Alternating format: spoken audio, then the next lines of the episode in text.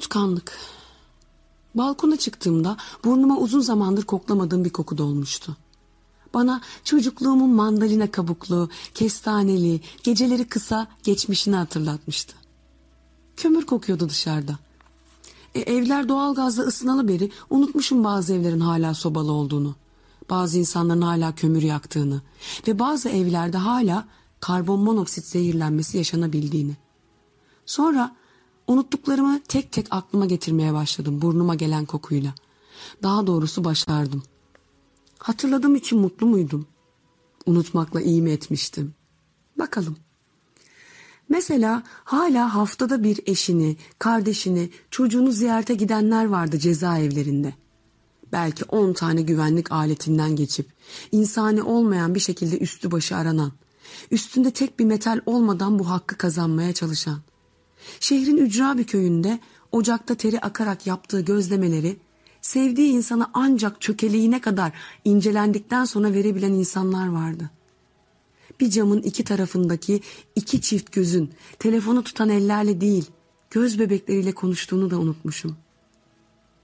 O camlar ardından buram buram özlem kokusu aldıklarını, burun direklerinin her seferinde daha fazla sızladığını ve gözyaşlarının ciğerlerine daha çok baskı yaptığını da unutmuşum.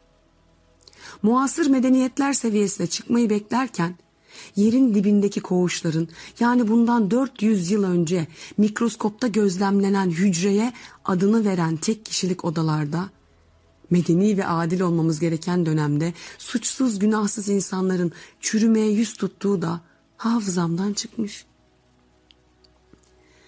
Babamı kanser illetinden kaybettiğim ilk zamanlarda derste öğrencilerime kanser olayını anlatırken yutkunup birkaç saniye düşündükten sonra sesimin titremesine mani olmak için kanser hücrelerinin vücutta savaşını kahramanlık destanı şeklinde anlatmaya çalıştığımı da unutmuşum. O gideli dört yıl olacak. Bunu fark ettikten sonra kanser olan tek insanı babam sanıp şu an hastanelerde serum serum şişelerce kemoterapi ilaçları alan, hastaneden eve geldiğinin hemen ertesinde bedeninin ilaçlara tepkisini kovalarca kusmukla atmaya çalışan, yanında gözü yaşlı sevdikleri olan ve artlarında gözü yaşlı sevdiklerini bırakan, beşinde de seksen beşinde de olsa gözünün önünde eriyip gitmesi yürek dağlayan insanların hala var olduğunu da unutmuşum. Çocuğum olup da gözünün içine bakıp her istediğini yapmaya çalışırken Sokakta mendil satan, dilendirilen, okula gönderilmeyip kocaman çöp arabaların altında ezilen ve kirin içinde çatlayarak buz gibi olmuş ellerinin öpülesi olduğunu ya da babası yaşındaki adama satılan, gittiği yerde tek işlevi kendisi gibi çocuklar doğurmak olan ve kuru ekmek bulsa razı olan, zamanından önce yetişkin olan çocukların varlığını da unutmuşum.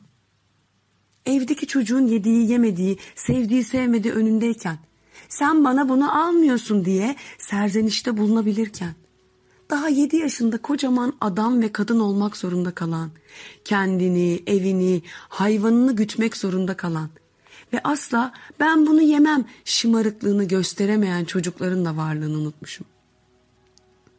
Okunası şiirler, yazılar, hikayeler yazmaya başladığımda Bedeninin herhangi bir yerindeki Allah vergisi ya da hayat zorlaması bir engelle yaşamak zorunda kalıp yazamayan ya da yazabilse bile bunları sadece defteriyle paylaşıp ancak kendisi okuyabilen, ne teknolojinin ne de ekonominin nimetlerinden yararlanamadığı için yazılarını o meşhur geniş kitlelere ulaştıramayan insanları da unutmuşum.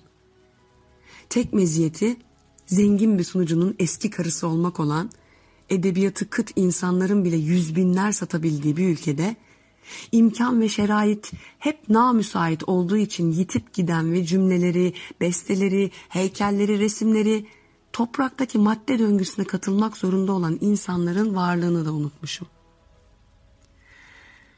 Ömrümün ikinci baharına denk gelen yaşlarımda bana ve kendine ilk baharı ve gerçek aşkı yaşatacak bir suç ortağı bulduğumda tek günah sevmek olan kadınların sevgilileri tarafından şeklini bile zikredemeyeceğim şekillerde birkaç dakika ya da saat içinde hayatlarından koparıldığını da unutmuşum.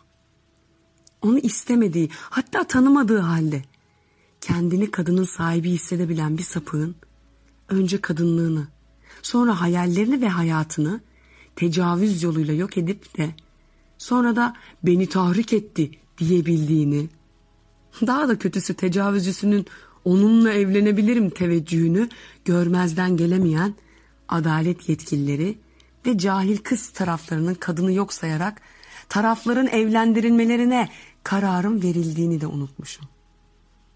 Hatta bunlara hiç gerek kalmadan sırf abiyi bir kızı sevip kaçırdı diye herkesin bu duruma razı olabilmesi amacıyla kızın abiyi ya da erkek kardeşiyle ömür geçirmek ve altına yatmak zorunda kalan kalbi güzel, kaderi acı kadınların olduğunu da unutmuşum.